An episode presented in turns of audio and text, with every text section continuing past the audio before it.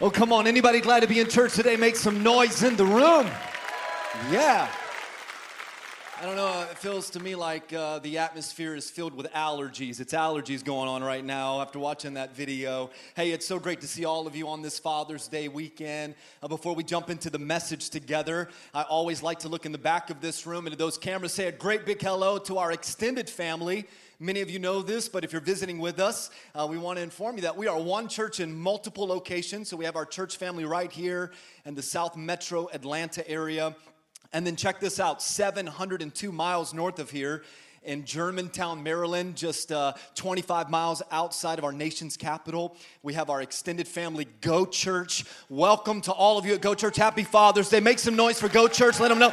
Come on, let them hear you. All the way from Atlanta.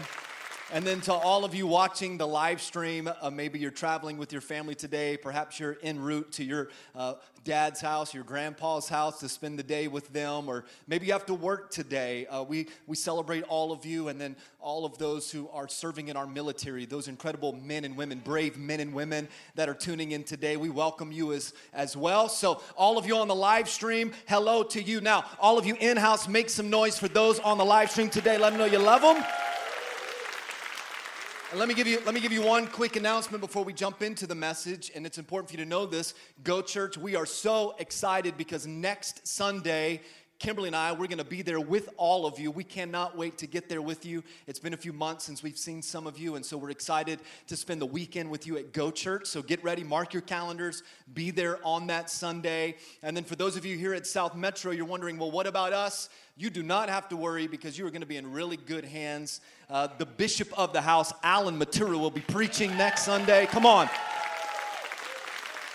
So we're excited uh, for that, and you know, you know that, that guy can throw it down. You know, uh, they, they, say it like this here in the South: he can, he can shuck some corn. Come on, somebody. So you, you're going to enjoy that. Well, one more time, we've done this a few times at both of our campuses, but a big Happy Father's Day. Come on, make some noise for all the dads in the room.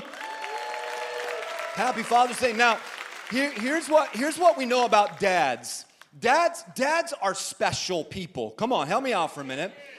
Dads, dads are unique human beings. I mean, think, think about a father for a minute. Think about a dad for a minute. We, we can break anything, but we can only fix a few things. Come on, help me out for a minute.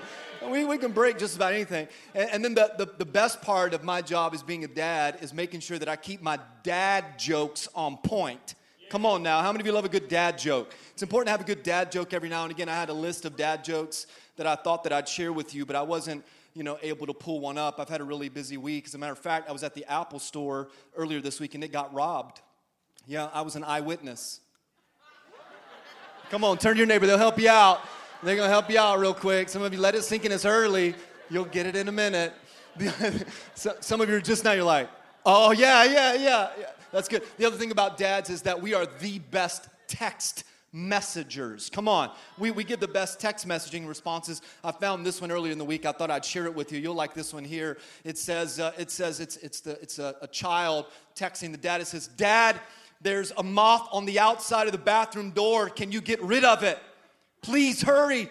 I'm going to cry. Dad, Dad.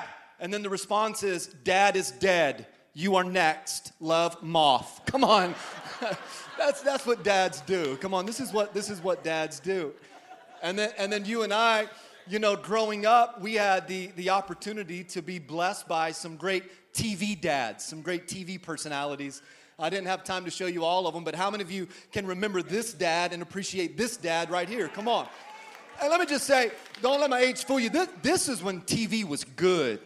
Come on, the Andy Griffith Show. Come on. How many of you can whistle that tune? You can whistle that Andy Griffith Show too. Okay. Now, all of all of the TV personalities that I'll show you, I'm reflecting on their TV personality, not necessarily whatever challenges in life they're going through, but but you remember this one right here. This is the best TV dad. Come on. Dr. Huxtable. How many of you enjoyed the Cosby Show? Come on, this is a great one. Now we're kind of progressing in time, but here are two dads that I love so much. You got Uncle Phil from the Fresh Prince of Bel Air. That was a good dad right there. Come on, even adopted a nephew that he didn't even like too much. That'll preach in itself. And then, and then you got Tim, the tool man, Taylor. Come on.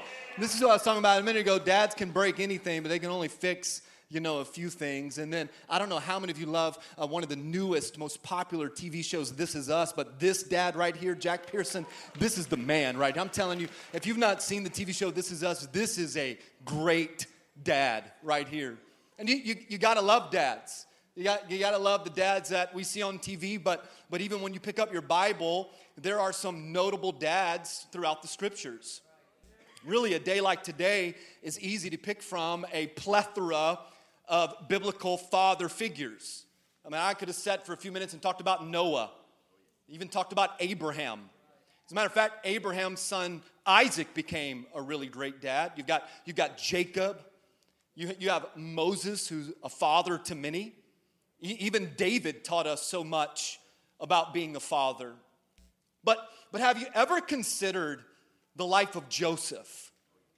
Have you ever thought about, about Joseph? Now, now, the Joseph that I'm sharing with you about is Jesus' earthly father. I mean, in a nutshell, basically, at the end of the day, Jesus had a stepdad, and his stepdad's name was Joseph. Let me just pause right there and give a big shout out to all the stepdads at both campuses. Come on, that is a tough job to step into the role as a stepdad. Uh, about a dozen years after my, my father passed away, my mom remarried. She, she married Graham Clift. Graham is my stepdad, and I give a big shout out to him because he, he's a good man. I know that being a stepdad can be challenging at times. It can be, it can be tough at times. And this, this is where we kind of introduced to Joseph. Now, in my opinion, Joseph is one of the most underrated fathers in all of the Bible. Think about it. Now, let, let, me, let me share with you a little bit more in detail of what I mean. Think about the cast of characters that, that were associated with the birth of Jesus Christ.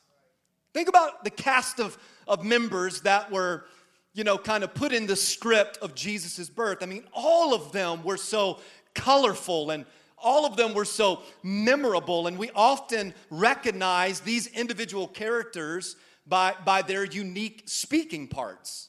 I mean, there was the time that, that the angel of the Lord appeared to Mary, and, and this is what, what the, the angel said Do not be afraid, Mary. You have found favor with God. You will become pregnant. You will give birth to a son, and you will name him Jesus. Somebody shout, Jesus.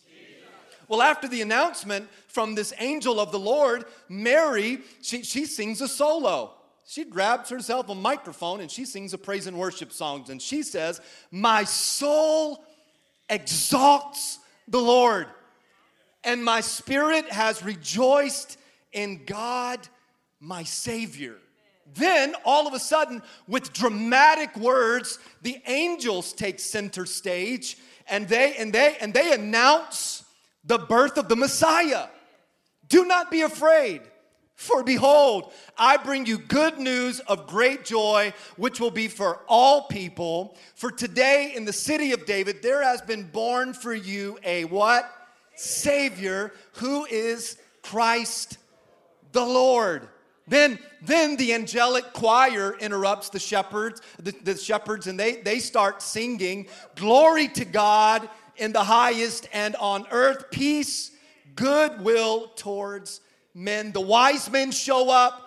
They're desperate for their search of this Messiah, you know, the Son of God, and they're, they're coming prepared with gifts of praise and worship. And then the, the shepherds, they became the early evangelists. And the shepherds, after they witnessed the birth of Jesus, they went back glorifying and praising God for all that they had heard and seen, just as it had been told. And then you can't forget about the angel in Matthew that showed up on the scene and had a conversation with Joseph.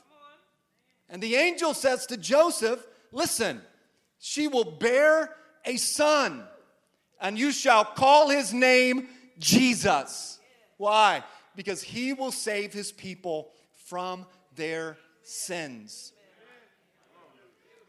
Yet, oddly enough, Joseph never says a word. All of these characters associated with the birth of Jesus, with their grand entrance and their pomp and their circumstance, although he was born in a lowly manger, they came to celebrate the Savior of the world. and there's one silent member of this cast. Angels bring heavenly greetings. Mary sings her solo. Wise men bow in worship. Shepherds preach. But Joseph is silent. You, will never find a notable line in all of the Bible attributed to Joseph. There, there are no sound bites. You can't Google quotes about Joseph. There's none of that. There's, there's only silence. But as you know, in life, we are taught that actions speak much louder than words. The truth of the matter is this is that Joseph is irreplaceable in the story of Jesus' birth. And even though that he was completely silent throughout what we read, uh, Joseph still teaches us a few valuable lessons in fatherhood. And I, I want to walk this with you just for a moment as we kind of take this journey together. The first lesson that we learn from Joseph is a lesson in righteousness. Now, when we're introduced to this man, Joseph, he's in the middle of a personal crisis. He had just gotten engaged to a beautiful young girl. He had got himself a really good job. He saved up some money. He went to Jared's. Come on now, help me out. You know, he's saving up so that he can purchase them a home and he's going to support his new bride. He's planning for the future and for a family. He's absolutely in love. He's committed to Mary. He believes that, that Mary loves him. And then all of a sudden, he hears the shocking news that, that his fiance is pregnant. Can you imagine? I mean, Joseph had to be heartbroken. Joseph, for a moment, he had to feel absolutely betrayed, and now he's in a predicament. All of a sudden, Joseph is put into a, a dilemma. How should Joseph respond? Now, he had some options. He could publicly shame Mary. He could turn her over to the authorities, where if that were the, the decision that Joseph would make, they, they, they, would, they would kill her. They, they would stone her to death. I mean, you have to think about it. When she told Joseph, Hey, I'm pregnant, and he said, How is this possible? In his mind and in his heart, he's listening to her tell the story. Well, God impregnated me. I mean, this story is, it's unbelievable. Some might even consider her side of the story to be blasphemous.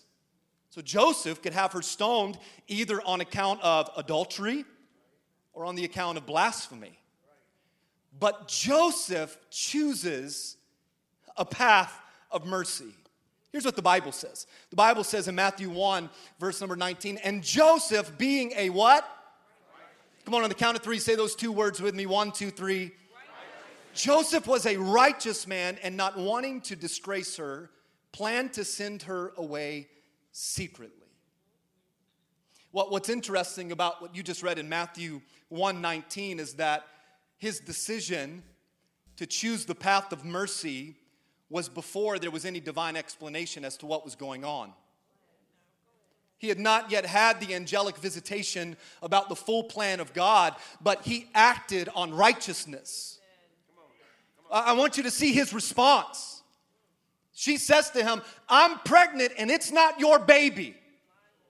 And yet his response was there, there was no malice. Uh, there, there, there was no explosion. There was no slamming of doors. There was no domestic abuse. There was no verbal abuse. The Bible says that he was a righteous man. Now, if it were me, Kimberly, I'm gonna have a lot of questions. Anybody with me? Come on, fellas, where are you at? How could you do this to me? Who is he? Where he at? Tell me who it is, baby. Who, the, who is the baby daddy?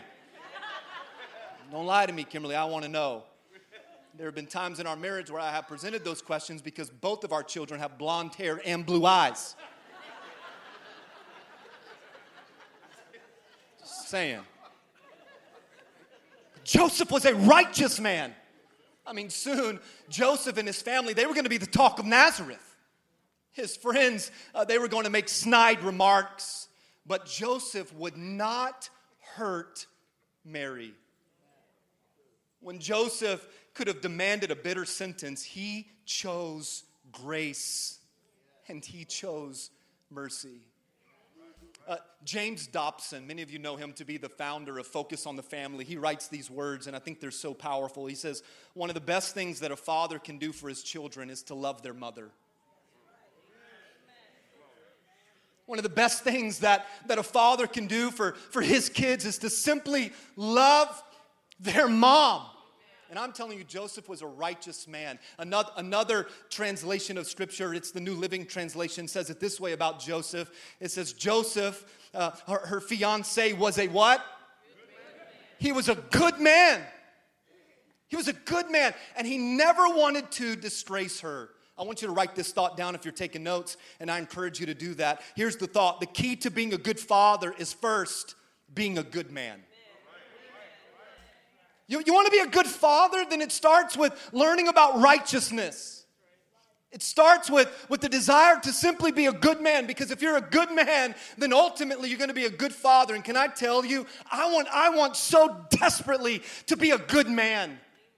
I, I, want, I want to be a man of character. I want to be a man of integrity. I want to be a, a man of decency. I want, to, I want to be a good man like my dad was. You know what's sad is uh, he had a massive heart attack when I was a teenager, and his birthday was June 1st. And the older I get, and I'm just being honest, and it is sad, but the older I get, the harder it is to recall some memories of him. And it troubles me. I, I, I, don't know a whole lot about him because I was so young, but, but, but I do know that he was a good man. He was a great man. Uh, there, there are so many stories that I could try to tell you, but one of them just kind of struck a chord with me this week. Uh, when I was growing up, we attended a really small church, a really small country church. I mean, there, there are more people in, in this one section of this sanctuary than that whole church. And the pastor had been there for years, and they had really struggled to try and get attendance up. And my mom and dad, they would always volunteer in the church. And uh, one day the, the preacher was just really uh, d- discouraged and disappointed. And, and so he was asking people, How can we get new families in the church? We got to get new families in the church. Now, I want you to know this. My dad drove a semi truck for over 27 years, and he was an over the road truck driver. But, but he also ran a paint and body shop. Uh, for years, he painted all of the Canada Dry trucks around the country. And so on one Sunday, the preacher was up there preaching to, to just a handful of families. And out of nowhere, which I don't encourage you to do this here today, if you've got church growth ideas, shoot us an email and we'll be happy to respond to that. But my dad stood up in the middle of that church, that small country church, and he said, I tell you what, he said, if, it, if anybody here wants to bring new families to this church, he said, bring them next week. And the person that brings the most people to church, I'll paint your car brand new. And he sat back down. Now, I was little, but my mom told me, she said that that church, that next Sunday, JC, it was standing room only. She said they came from all over. She said one little old lady in her 80s, her name was Sister Fullwood. Uh, she had an old, rusty uh, vehicle. She brought 21 first time guests to church that next Sunday. And my mom said that my dad went over to her house. He picked up that old rusty car. He sanded it down. He put the Bondo on it. You know the process better than I do, but he painted it pristine. It looked brand new. And my mom said, as long as that lady lived, she drove that car to that church with pride. That's the kind of man that I want to be. I want to be, I want to be known as a good man. Not I want to be known as a man of righteousness, not that I'll do everything right because that's not possible, but I want to be a man of righteousness.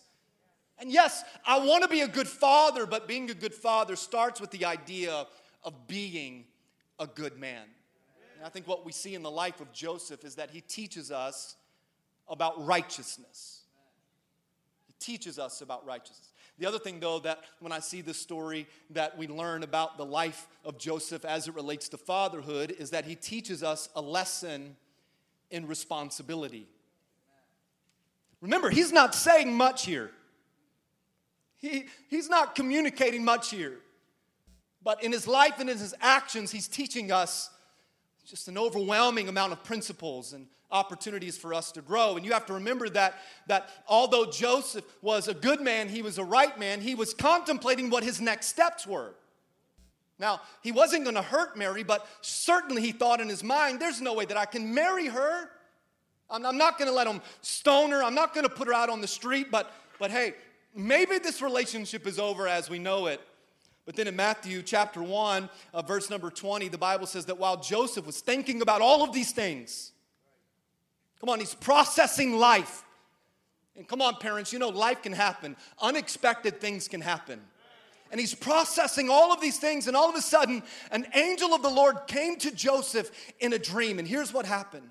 And the angel said, Joseph, descendant of David, don't be afraid to what? Take Mary as your wife because the baby in her is from the Holy Spirit. The angel went on, and the angel said, She will give birth to a son, and what? You will name him Jesus because he will save his people from their sins. And watch what happens. Skips down to verse number 24. Watch Joseph's response. When Joseph woke up, he did what the Lord's angel had told him to do. Let me, let me say it to you like this He accepted the responsibility. I, I will become res- fully responsible for a child that is not fully mine. Wow. He took Mary as his wife, and the scripture goes on, but, but he did not have intimate relationship with her until she gave birth to the son, and Joseph named him, somebody say Jesus. See, Joseph, he believed God. He, he obeyed God. And then, and then he accepted the responsibility. Sometimes we don't think about Jesus and this era of his life, but what Joseph was saying yes to was all those dirty diapers. Yeah, sign me up for the midnight shift with that crying baby all the late nights joseph in this moment he said i'll be i'll be responsible he said i'll, I'll be responsible to the financial responsibilities to providing shelter to providing food to providing clothing. Come on, let me just preach for just a moment, church. How much better would our world be if every father just accepted their share of the responsibility? Come on, help me out for a minute. We, we've, got, we've got too many children being raised without dads in their home? How, how have we become so irresponsible? How is it that we become so cavalier in our relationships with our own children that we are neglecting our responsibility to care for them? Fathers, listen to me. We cannot leave raising our kids to the TV dads and expect them to turn out with the, with the purpose and intent that's on their life. We cannot leave the raising of our children to the daycare teachers or to their mother alone. Dads, listen to me. We've got to accept the responsibility. Regardless of, of how the, the baby came, regardless of how the child is here, the Bible says that every, every child is a gift from God. God does not make mistakes. There, there are no accidents. So whether the child was planned or unplanned, guess what? That, that child and that household, it is our responsibility. We've got, we've got to be more responsible. Let me, just, let me just paint the picture for you a little bit more. Joseph could have easily said, I'm out. I'm out. It's too much for me. It's too hard for me. It's too overwhelming for me. And I, I know that moms, they carry a lot of uh, different emotional challenges when it comes to the family, but so do fathers. I, I'll, I'll put my own emotions on the platform of transparency for a moment and tell you I can't tell you how many times I've laid in bed at night when my family was asleep wondering, Am I doing a good enough job? Am I providing enough for them? Am I caring enough for them? Do they have everything that they need? And we carry that, we carry that weight with us. But guess what? When I close my eyes, I recognize God. I know that you're with me and you're helping me. While we have the Bible, there is no manual that says in step one with the child, do this, step two, do that. But I'm accepting the responsibility of being a dad. to being the father of this home and to being the husband to Kimberly, I said yes. There, there's a, uh, a gentleman, a life specialist by the name of Delmer Holbrook, and he and his wife, they've traveled the country for years uh, doing different surveys and studies. And they, they, they surveyed thousands of children in America some years ago, and they, they, asked, they asked them the, the top three things that their father says most to them. Hey, what's the top three things that your dad says most to you? Here's the responses of thousands of children around the country I'm too tired. We don't have enough money. Keep quiet. Thousands of children around our country. And these are the top three most responses from a father. I'm too tired. How many of you know that's true? It's exhausting, life is. We don't have enough money. Anybody in that boat? Keep quiet. Now, sometimes this one is absolutely appropriate. Help me out, parents, for a moment. I want you to see something though.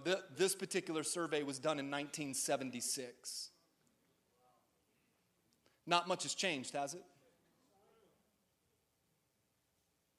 I'm too tired. We don't have enough money. Keep quiet.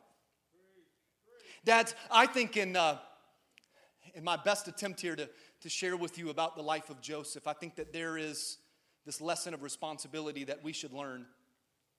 Hey, listen to me, fathers. Regardless of the age of your children, I want you to hear my heart for a moment.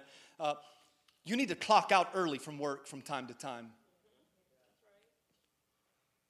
You, your children, they really don't care how much money you make.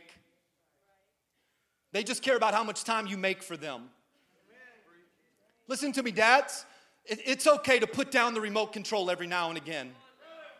I know, I know that you're tired and I know that you're working hard, but, but your children are not in, interested in watching TV with you. They're interested in spending time with you. Come on, dads, we got to get up off the couch every now and again. Uh, we, we got we got to get down on our hands and knees and let our kids ride horsey until you and I can't giddy up anymore. I have giddy upped around my house until my, both of my knees hurt. Come on now. But when my three year old princess says, Dad, can we play horsey? Get on my back, baby. Let's go for a ride. L- listen, listen to me.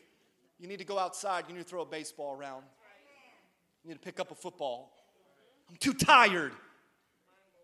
You know, got enough money. It's not about those things. Keep quiet. No, no, no. They just want time with you. Let me tell you, you, you need to play Barbies. You need to let your princess dress you up like a princess. Help me out. Those are the memories. Stick in their hearts and their minds forever. Let me tell you, you, you, need, you need to spend some quality time with your children, regardless of their age. Take your kids to the park. There's a lot of free things you can do around here. Here's one, and take your kids to church.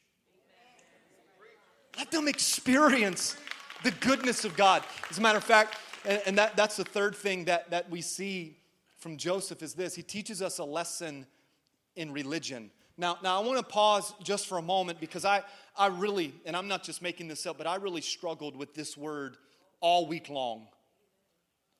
Because this word has such a negative connotation attached to it today.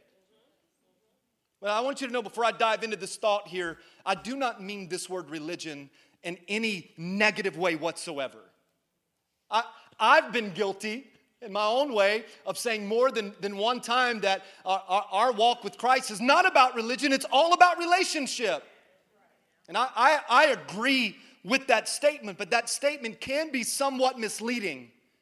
Because, yes, Christianity is all about religion, or pardon me, our relationship with God, but true religion is also about our relationship with God. As a matter of fact, watch this. I want you to see this real quick. Check this out. James chapter 1, verse 27. James says, Pure and genuine what?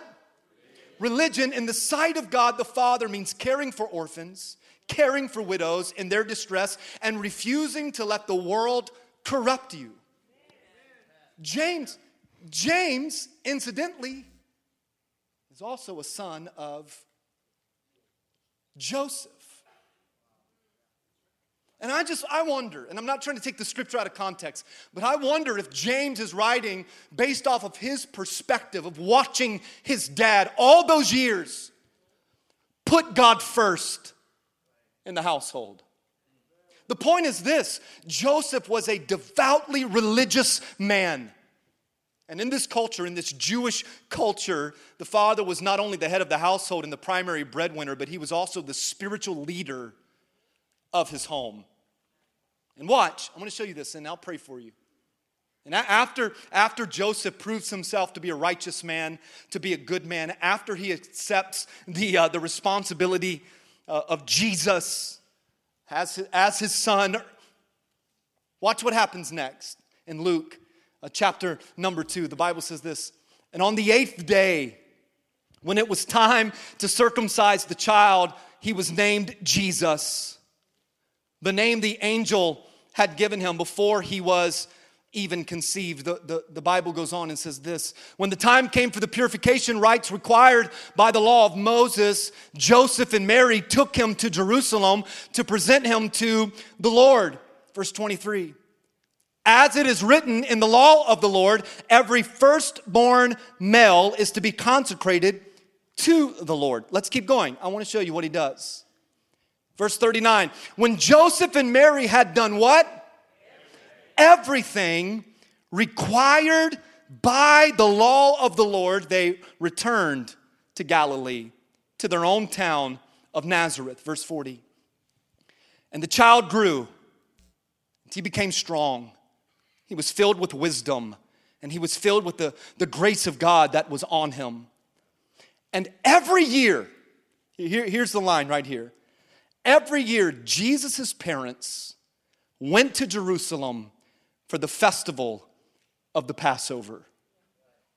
I want you to see that. It's important not to miss it because Joseph knew the spiritual responsibility he had as a father. He obeyed everything in the law of Moses to the best of his ability. And this annual pil- uh, pilgrimage, right, to Jerusalem it demonstrates that Joseph was dedicated to seeking God and leading his family into a deeper relationship with their heavenly father. Write this thought down as we come to a close.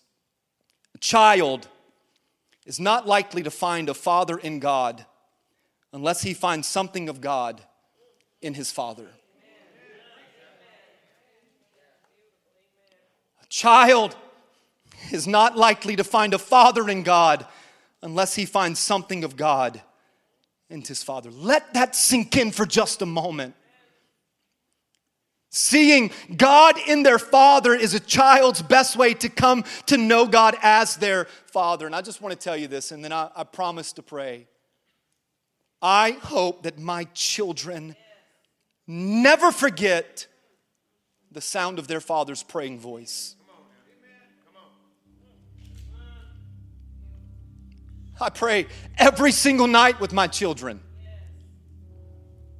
I get down by my daughter's bed and lead my family in that nightly prayer and devotion time together. Why? Because I want them to see my relationship with Jesus. I want them to hear my relationship with my Father. I want them to see Jesus on the inside of me. I, I wish I could go back and and redo a few things in my uh, parenting and my fatherhood, but I try my best to be a righteous man, a man of responsibility, and a man that puts God at the center of his household. And dads, you need to know this. You, more than anyone else in the world, you are enabled to instill faith in your child. You, more than anybody else, are the ones that can show them what a loving dad really looks like. You, more than anyone else, can give them the ability to trust and depend on their Father in heaven. But we're closing, watch this. But you cannot give what you do not have. You cannot give them something that you yourself have not first possessed. Let me tell you, being a dad is not easy, but I've learned that being a follower of Jesus, that helps being a dad a little easier. Before, before any one of your children, again, regardless of their age, before they can ever, ever see God in you, you must first let God in you. accept that relationship. You, you must seek Him and make Him the top priority in your life. You must love the Lord your God with all of your heart, with all of your soul, with all of your mind, and with all of your strength. And when you do that, they'll see Him in you. Uh, the statistic was given earlier that Father's Day is one of the lowest attended holidays in the church. Here, here's my take on it. Here's why I think that is. Because so many fathers carry guilt and shame because they feel like they have not been or they are not where they should be in their household and in their walk with Christ. But let me tell you, in a moment, Jesus can step in and He can help you in this next season and in this next chapter of your household and your family. There was a. Uh, there was a Sunday school teacher years ago, and she gave her, her three to five year old Sunday school class this project lesson. And she said to the class, She said, All right, I want you to draw a picture of God, whatever you think God looks like.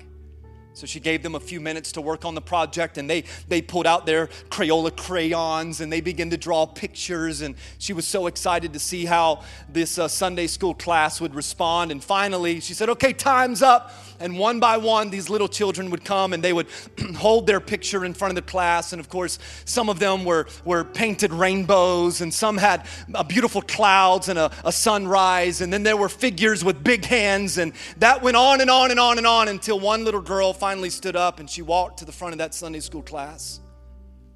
And she said, I don't know what God looks like. So instead, I drew a picture of my daddy.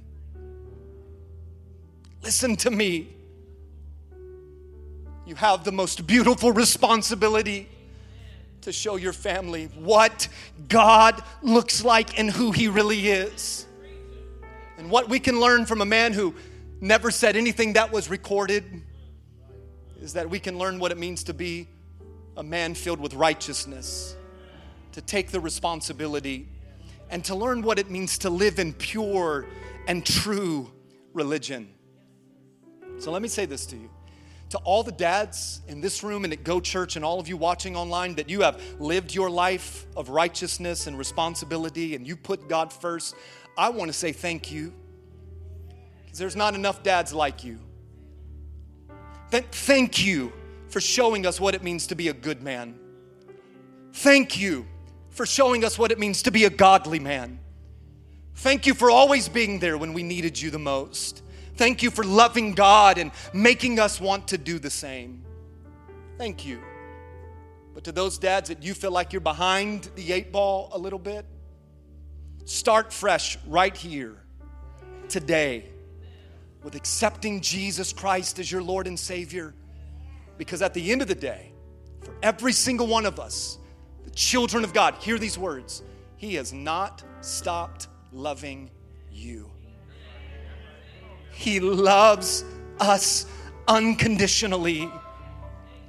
And our Father, He wants nothing more than for you to be a part of His eternal family. So, from being a good dad to on this Father's Day trying to figure out how to forgive a bad dad, it all starts with saying yes to Him, to saying yes to Jesus. Come on, can you give Jesus the best praise you've got this morning?